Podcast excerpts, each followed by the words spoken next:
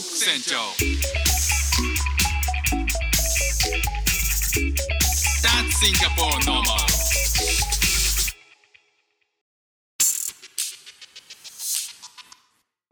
どうも副船長です。シンガポールで3歳と4歳の息子の子育てをしている主婦です。イラストに挑戦したり歌を歌ったり英語学習の音だったり海外生活で面白いと感じた日本との文化や価値観の違いそこから改めて感じた日本のすごいところなんかをお話ししております。アメリカ人と日本のことを話してたんですよで子供の頃ねそのアメリカ人割とマニアックでえっと、アメリカに住んでた時に「ドラゴンクエスト」とかファイナルファンタジーとか日本のゲーム、えーそれがですね、えー輸入輸出されてアメリカで結構やられてたのであの彼が子供の頃もやったらしいんですよね。それでえっとどんなテレビ見てたのみたいな話になってですねでいやめちゃくちゃ見てたのはあの戦隊ものねって言うんですよ。で戦隊ものってこれあのボーイの皆様だったらわかると思うんですけどまあ日曜の、えー、と朝8時からもうかぶりつくように見てて僕はもう子供の頃ね、まあ、5人とか、えー、と色分けされた5人のなんかこう戦隊が、まあ、悪とに立ち向かって、えー地球の平和を守っていくっていうメインのストーリーあるじゃないですか。あれのつまりあれのせあれが戦隊もの日本でいう戦隊ものじゃないですか。アメリカでも戦隊ものってあったんですって。でえ何それって聞いたらパワーレンジャーって知らないのって言うんですよ。いや知らなかったけど何って言っていやこれめちゃくちゃ面白いからぜひあのフックにも見てほしいんだけどっていう風に言って送られてきたんですよねあのリンクがで見たんですよちょ完全に日本の戦隊ものなんですよ。戦隊ものって、えっとみんな悪と戦う時にこう普通の人だったのがなんかこう悪と戦う時にこうスーツ着るんですよね。えー真ん中が基本的には赤で、えっとブルー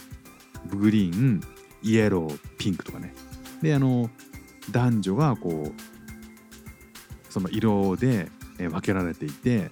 えーそれで戦ってなんかこうピンチになっていくと武器が出てきたりとかあとはそれぞれの乗り物が合体して大きな巨大なロボになって悪と最終的に戦って、えー必殺技を繰り出して勝つっていうシナリオじゃないですか。もうねあのボーイの僕たちとしてはもう心が気持ちがこう奮い立つんですよね。うわかっこいいってね。まあ、おもちゃをすごいねだった記憶はありますよね。いやどんなあの男子諸君どんな人でも一度はねだったことあるんじゃないかなあのロボットね。であの話戻すとそのアメリカでもう本当にその戦隊もの日本で見た戦隊ものの演出とか例えばこうなんか崖から一回転してジャンプする。それが四方八方からこうジャンプして、えー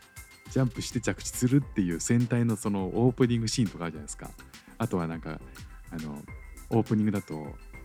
一人一人が振り返ってニコってするみたいなシーンとかあるじゃないですか。あれそのまんまなんですよね。やもうほんと見てほしいだからえっとスーツを着てもう顔も隠れるじゃないですか戦う時ってでそうなったらアメリカのそのパワーレンジャーも同じようにスーツ着て顔隠れるからもうそうなると完全に日本のその戦隊ものと一緒なんですよ。なんかこうポーズとかそのカンフーっぽいなんかこのアクションみたいなとか決めポーズとかみんなでこう時計を時計を押して変身するシーンみたいなとか全く一緒。いやー面白いんですよねこれ初めて見たんですけど概要欄にリンク貼っとくんでそれもちょっと見てほしいんですけどでそれを見た見て調べてみたんですよそしたら面白いこと分かって日本でその戦隊ものがめちゃくちゃ流行っているっていうことを嗅ぎつけたそのあのアメリカのプロデューサーがそれをアメリカに持ってったらしいんですよね。だけどアメリカでキャスティングキャストが日本人だったら受けなかったらしいんですよ。それで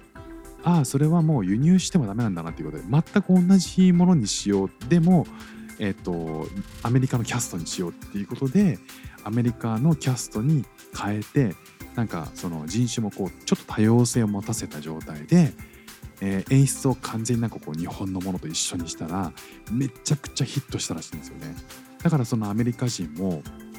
僕が、えー、と話したその彼もその子供の頃にめちゃくちゃ見ててちょもしかして商業施設とかなんかそのモールとか行ったら彼らに会えたりしたの？握手できたりしたの？って僕と会えるって言ってたいうのがあったじゃないですか。東京ドームで僕と会えるみたいな。あんなのあったのって言ったらめちゃくちゃあったって言ってましたね。いやーなんか日本のえっ、と日本ってどんどんどんどん1年ごとに戦隊って変わるじゃないですかそれが全く同じそのテーマでトレースして次の年に出るんですよね。日本はどんどんどんどん変わるゴレンジャーとか、えっとライブマンでしたっけ？とかいろいろ変わっていくじゃないですか。でもそれが一切変わらずにパワーレンジャーはパワーレンジャーとしてずっとこう秘伝のタレ的に残り続けてでも、えっと中身は変わってるみたいなのがちょっと違うポイントらしいんですよ。いやー面白かったな。しかも内容はすごいシンプルだから英語の勉強にもなるっていうことで結構僕見ちゃってるんですよ最近。なんかニヤニヤ笑いながらで。ということであのもし気になる方は概要欄チェックしてみてください。ということで今日も聞いていただきましてありがとうございました。フック船長でした。じゃあまたね。